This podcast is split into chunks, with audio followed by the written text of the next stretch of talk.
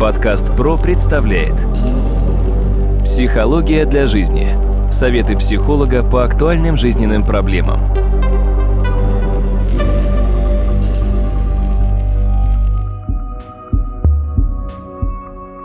Здравствуйте, дорогие друзья! В эфире очередной выпуск подкаста «Психология для жизни». У микрофона Сергей Чеботков. И я рад представить моего всегдашнего гостя. Это кандидат психологических наук, доцент, профессор Дмитрий Смыслов. Дмитрий, здравствуйте. Здравствуйте, Сергей.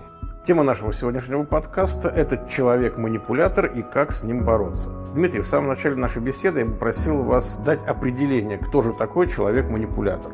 В соответствии с Эриком Фромом, человек-манипулятор – это человек рыночного типа, который продает себя, продает свои услуги и относится к людям более как к товару, нежели чем как к людям непосредственно. Мало того, человек-манипулятор не доверяет себе и, как определял его американский психолог Эверетт Шостром, манипулятор крайне боится того, чтобы его обманули, и поэтому, пока этого не случилось, он старается обмануть других.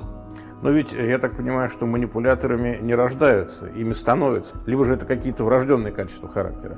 Навыки поведения манипулятивные, в целом знакомы уже маленьким детям, когда они что-то требуют от взрослых, начиная с игрушек и заканчивая какими-то походами куда-то, да, но в данном случае важнее то, что из родительской семьи ребенок усваивает, насколько родитель сам включен в жизнь или насколько он от нее отстранен для того, чтобы получать определенное какое-то удовольствие или возможности. Вообще манипулятор – это человек берущий, но не человек дающий. Если мы говорим о таком типе человека, это человек, которому другие должны все. И отсюда как раз а, и отношение к людям, его выстраивается именно так. Безусловно, манипулятор немного напоминает а, человека психопатического типа, но все-таки есть некоторые различия, потому что здесь надо выделить несколько очень интересных моментов. В свое время, в 40-е 50-е годы, американский коммерсант Дейл Карнеги написал серию книг а, по поводу того, как оказывать воздействие на людей, как завоевывать друзей и так далее. На самом деле, все эти заголовки сами по себе имели очень интересную маркетологическую хитрость, ноу-хау, да, знаю как. Вот как сделать, как что-то сделать, или, допустим, 10 шагов или 15 шагов к успеху. Вот эти приемы даже в названиях были уже прописаны, и было ясно, что в целом эти книги ориентированы в первую очередь на получение преференций. Безусловно, книги были весьма неплохими. Я прекрасно помню 90-е годы и конец 80-х, когда дайджесты с Карнегом были очень популярны. Но даже если мы возьмем фамилию Карнеги, это не настоящая его фамилия, настоящая фамилия Карнегай. Фамилию Карнеги Дейл взял для того, чтобы она была созвучна с фамилией миллионер, заводчика Карнеги. И это действительно дало должный эффект. Но если мы берем манипулятора по Карнеги, действительно, с одной стороны, такой человек должен во многом подстраиваться под людей или говорить то, что они от него ожидают для получения каких-то результатов. В начале 90-х годов в нашей стране вышла замечательная работа американского психолога Эверетт Шостром, которая называлась «Человек-манипулятор» или «Антикарнеги», в котором как раз он попробовал разделить эти два типа, рыночный тип и тип, соответственно, живого человека. Вообще это очень сильно напоминает подход Эрика Фрома, но сейчас не столь существенно. В первую очередь, когда мы говорим о манипуляторе, Шостром выделяет несколько типов манипуляторов. Мало того, он говорит о том, что манипуляторы обычно работают в паре. То есть манипулятору лучше работать с манипулятором. По этому принципу создаются семейные пары, по этому принципу создаются рабочие группы, и два манипулятора идеально друг с другом взаимодействуют. Это каким же образом?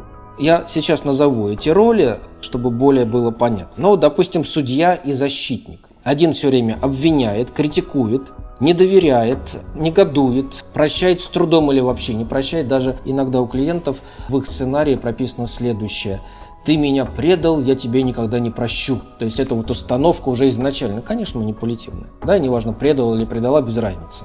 Пару судье представляет защитник, который всячески подчеркивает свою поддержку, снисходительность к ошибке, сочувствие, защищает, старается сделать вместо человека – то, что нужно. И получается, что защитник вообще-то собственной жизнью вообще не занимается, но он все делает ради людей. В переводе на русский язык ему страшно жить. Собственной жизнью. Поэтому он живет ради кого-то. То есть, говоря языком голливудских фильмов, хороший и плохой полицейский. Да, совершенно верно. И причем они оба прекрасно друг с другом уживаются, и эта игра очень неплохо вписывается. То есть один все время обвиняет, а другой все время защищает. Да, хороший и плохой полицейский. Или, допустим, такой вариант калькулятор и прилипало. Калькулятор все время считает что необходимо контролировать, проверять, перепроверять каждого человека. Если, допустим, он приходит на работу на 5 минут позже, то это уже требует определенных санкций по отношению к нему. Или, допустим, приходит на 5 минут раньше, тоже санкции требует. То есть люди должны на работу приходить ровно в одно и то же время. То есть вот эта калькуляция как таковая, она с одной стороны вроде бы интересна, но по факту человек основные важные для себя вопросы перекрывает вот этой потребностью перепроверять. А в чем здесь, собственно, манипуляция? Кем он манипулирует, вот калькулятор? Он манипулирует подчиненными, может манипулировать своими близкими, которых также подсчитывает, рассчитывает, высчитывает и так далее. И, естественно, это вызывает у них некоторый страх. А можно ли сказать, что это перфекционист, либо это разные вещи? Можно частично назвать его перфекционистом, но все-таки здесь базовая задача воздействовать на других людей. И вот калькулятор он традиционно перепроверяет. А рядом с ним в пару Приходит такой человек, которого мы называем прилипало. Прилипало, который все время рядом, который нуждается в помощи, в поддержке, хочет быть предметом забот, сомневается. Он такой классический ипохондрик. И что самое интересное, если вы один раз ему помогли, ему это понравится, и он всячески будет рядом с вами. Он будет вам звонить, писать в любое время, потому что он нуждается в помощи. У него могут возникать внезапные панические атаки, совершенно случайно, даже тогда, когда их нет, но потому что это нужно. И вы будете чувствовать в себе некоторую вину, что как же так, вы ему сейчас не помогаете, он так в вас нуждается. Вот смотрите, калькулятор с одной стороны требует, настаивает и давит, а прилипало поступает немножко от иного. Он идет снизу, но идет так плавно и вызывает то же самое состояние, что он прекрасно манипулирует человеком, но получается, что виноват тот, кто ему что-то не делает. А вот калькуляторы прилипало вместе работает идеально. Допустим, начальник и заместитель. Ну, то есть начальник злой, заместитель вроде бы хороший. Да, да, но при этом его нужно поддержать, э, уважительно к нему отнестись. И я так понимаю, что такие пары в современном мире – это отнюдь не редкость. Да, совершенно верно. Следующая пара это хулиган и славный парень. На самом деле очень опасное сочетание, потому что хулиган, он обычно преувеличивает свою агрессивность, он всячески показывает, какой он плохой, недоброжелательный и идеально может управлять при помощи кулака, при помощи громкого голоса, при помощи угрожающей позы. То есть здесь все довольно примитивно. А вот славный парень очень опасен на самом деле, потому что он обычно преувеличивает свою заботливость, он всегда рядом, он проявляет любовь, уважительное отношение. Он очень добр. Если вы говорите, иди отсюда, надоел, он скажет, я тебя прощаю, потому что сейчас ты не понимаешь, но потом ты оценишь мою помощь и все равно я буду тебе помогать. И если несколько раз человек пробует его, ну, жертва на самом деле, манипулятора, пробует его от себя убрать, отстранить, то через несколько времени у этой жертвы появляется комплекс вины, что, наверное, неправильно поступать такому человеку, он действительно хочет добра. Вообще, именно на линии «славный парень» очень часто работает сектант. И это очень близко именно к этой модели поведения, потому что они очень ненавязчиво навязывают свои услуги, и вам от них никуда не уйти. Подкаст ПРО представляет Психология для жизни. Советы психолога по актуальным жизненным проблемам.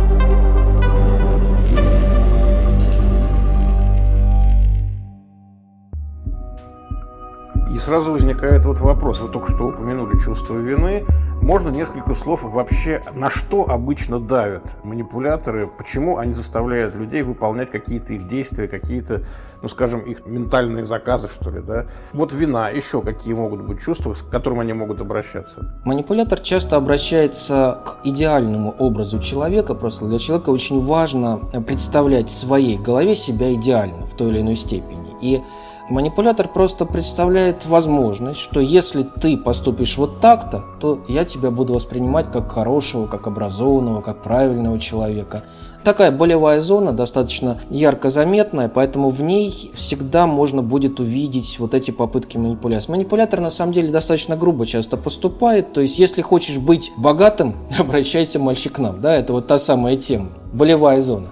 Таких болевых зон может быть довольно много, но самое главное то, что манипулятор не будет относиться к своим собеседникам как к равным. все равно это будет попытка воздействовать на сознание, воздействовать в определенной степени на болевые зоны, иногда на слабые места человека для того, чтобы он стал делать так, как нужно непосредственно от манипулятора. Еще одна пара манипулятора – это диктатор и тряпка. Диктатор, кстати, классический пример диктатора – Черчилль который кричал, показывал силу, преувеличивал силу, доминировал, цитировал авторитеты и так далее. А его супруга вела роль тряпки, выполняла роль тряпки. Тряпка обычно преувеличивает чувствительность, забывает, очень волнуется из-за этого, просит прощения, не слышит, молчит периодически. И получается, диктатор пугает всех, кроме тряпки, а на тряпку воздействия особого нет. И получается, муж и жена диктатор тряпка. Кстати, роли не обязательно диктатор будет именно мужем, может быть и наоборот. То есть эти роли идеально вписываются. Вот по шустрым вот эти пары диктатор тряпка, калькулятор прилипала, судья защитник или хулиган славный парень, они идеально друг с другом сосуществуют. А можно ли утверждать, что вот такие вот люди, они как-то инстинктивно друг друга находят? Ведь не случайно же, ну, раз такие пары описаны, значит, это такой достаточно распространенный случай. По каким критериям это может вообще произойти? Как вот люди могут найти друг друга? Или это само собой происходит? Это же рыночный тип, то есть здесь им гораздо проще. Они ставят для себя определенную цель, допустим, успешность, и если нужно, они будут идти по головам, они будут идти, нарушая какие-то нормы и правила для того, чтобы быть успешными. То есть для них это абсолютно нормально, потому что что манипулятор – это всегда человек, который не ставит своего собеседника наравне с собой. Он всегда считает, что он должен его обязательно обмануть такой классический в нашем понимании американский коммерсант 50-х годов прошлого века. Как, в принципе, вот Шострым и описывал эти характеристики. Но они мало поменялись, и сейчас их можно увидеть и в настоящее время. При этом, э, что еще интересно, что Шостром выделил и то, что называется нормой. На самом деле это очень важно, потому что норма, нормальное поведение по логике в обществе должно быть несколько иным. Но если мы внимательно посмотрим, что важно для нашего современного общества, успешность, богатство, возможность воздействовать на других, то есть то, что для манипулятора является ключевым. Вот по Шостром противодействие манипулятору составляет актуализатор, то есть человек, который предпочитает жить и общаться с людьми и быть для них полезным. То есть это как раз роль более положительная. И, допустим, он приводит такие вот противодействия, что ли, манипуляторы. Допустим, диктатору противодействует лидер среди актуализатора. Тряпке сочувствующий, калькулятору внимательный, прилипали признательный, хулигану напористый, славному парню заботливый, судье выразитель, а защитнику водитель, то есть человек, который вводит человека, как серый волк в сказке про Ивана Царевича, направляет его, но заставляет, чтобы человек сам делал, но не делали за него. По факту актуализатор самое главное, что он живет собственными чувствами, он искренен в своих эмоциях, он осознанно поступает, он понимает, что он делает, и самое главное, что он достаточно хорошо общается с людьми на близкой дистанции. Вот это очень важно. Ну, то есть, можно ли сказать, что актуализатор, он тоже может быть в бизнесе успешным? То есть, это, в принципе, тоже же рыночный тип, но просто, скажем так, который идет более сложным путем, более честным, более искренним. Актуализатор не рыночный тип, но это тип человека, который старается с людьми общаться по-человечески, не как с винтиками системы, а именно по-человечески. Да, безусловно, это очень умозрительная установка, кто такой актуализатор, да, но действительно в нашем обществе именно этого не хватает, потому что манипуляций множество. Если мы возьмем рекламные всевозможные приемы, они довольно хорошо и подробно были описаны в прошлом. Даже если мы берем те же классические человеческие недостатки, уже в них мы можем прописать и увидеть несколько очень интересных моделей. Если брать болевые зоны, слабые места потенциальных жертв манипуляторов, это такие пороки, как гордыня, алчность, распутство, гнев, чревоугодие, зависть, лень.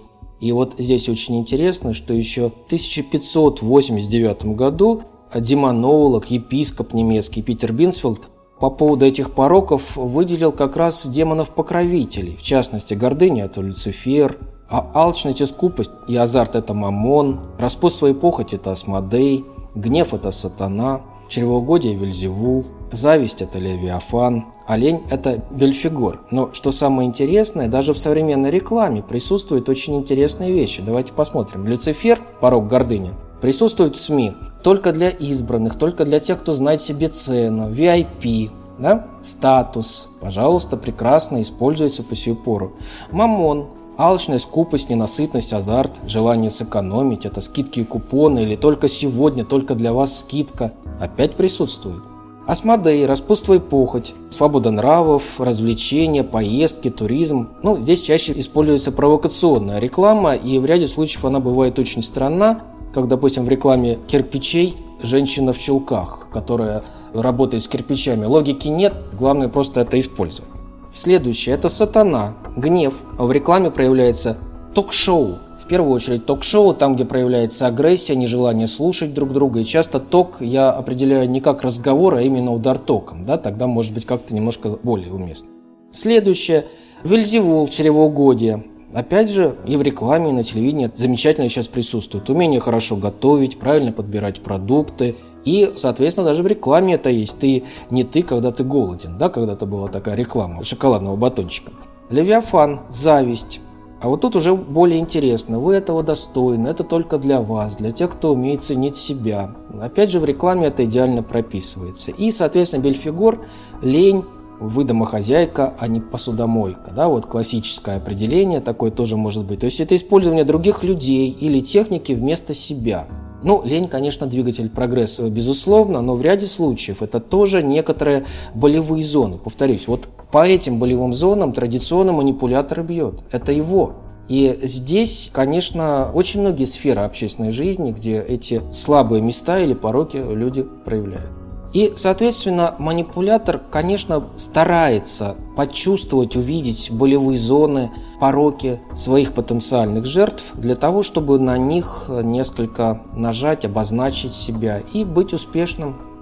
Дмитрий, ну вот мы уже когда-то говорили о том, как можно противостоять манипуляциям. Давайте мы нашим слушателям еще раз напомним, вот что бы вы порекомендовали человеку, который столкнулся с явными признаками, что им манипулируют. Вы знаете, если человека манипулируют, по возможности нужно постараться дать следующую установку для себя, что вы не играете в эту игру. Если вы начинаете чувствовать, что вами манипулируют, имеет смысл остановиться, задуматься и постараться не вовлекать себя в эту интересную тему, в которой вас вовлекает манипулятор, если это возможно. Или постараться минимально себя проявить, потому что там, где нет кислорода, нет огня. Ну, то есть, если вы вдруг почувствовали вину, нужно остановиться и задуматься, а насколько вы действительно виноваты. Я правильно понимаю? Когда человек чувствует вину, это автоматически означает то, что им кто-то манипулирует. То есть здесь надо понимать, что вы делаете ровно столько и ровно то, что считаете нужным, целесообразным для себя. С манипулятором очень сложно бороться на самом деле. Это весьма специфическая тема, и в первую очередь нужно научиться его распознавать. Даже больше скажу, научиться его распознавать в себе. Потому что в каждом из нас уже, к сожалению, прямо или косвенно манипулятор сидит. Но только эта модель поведения настолько привязчивая, и настолько сложное, что периодически складывается так, что человек уже неосознанно начинает использовать только манипулятивные схемы. Но начиная использовать их, далее он к жизни уже практически не возвращается к обычной. В первую очередь нужно стараться получать реальное удовольствие от жизни, от общения с природой, от общения с людьми, от познания чего-то нового, а не от попыток манипулирования. Хотя да, безусловно, современное общество, наверное, процентов на 85 манипулятивно. Дмитрий, большое спасибо. Дорогие друзья, я хочу напомнить, что в гостях у нас был сегодня Дмитрий Смыслов, кандидат психологических наук, доцент, профессор. Вел подкаст Сергей Чеботков. До новых встреч и всего хорошего.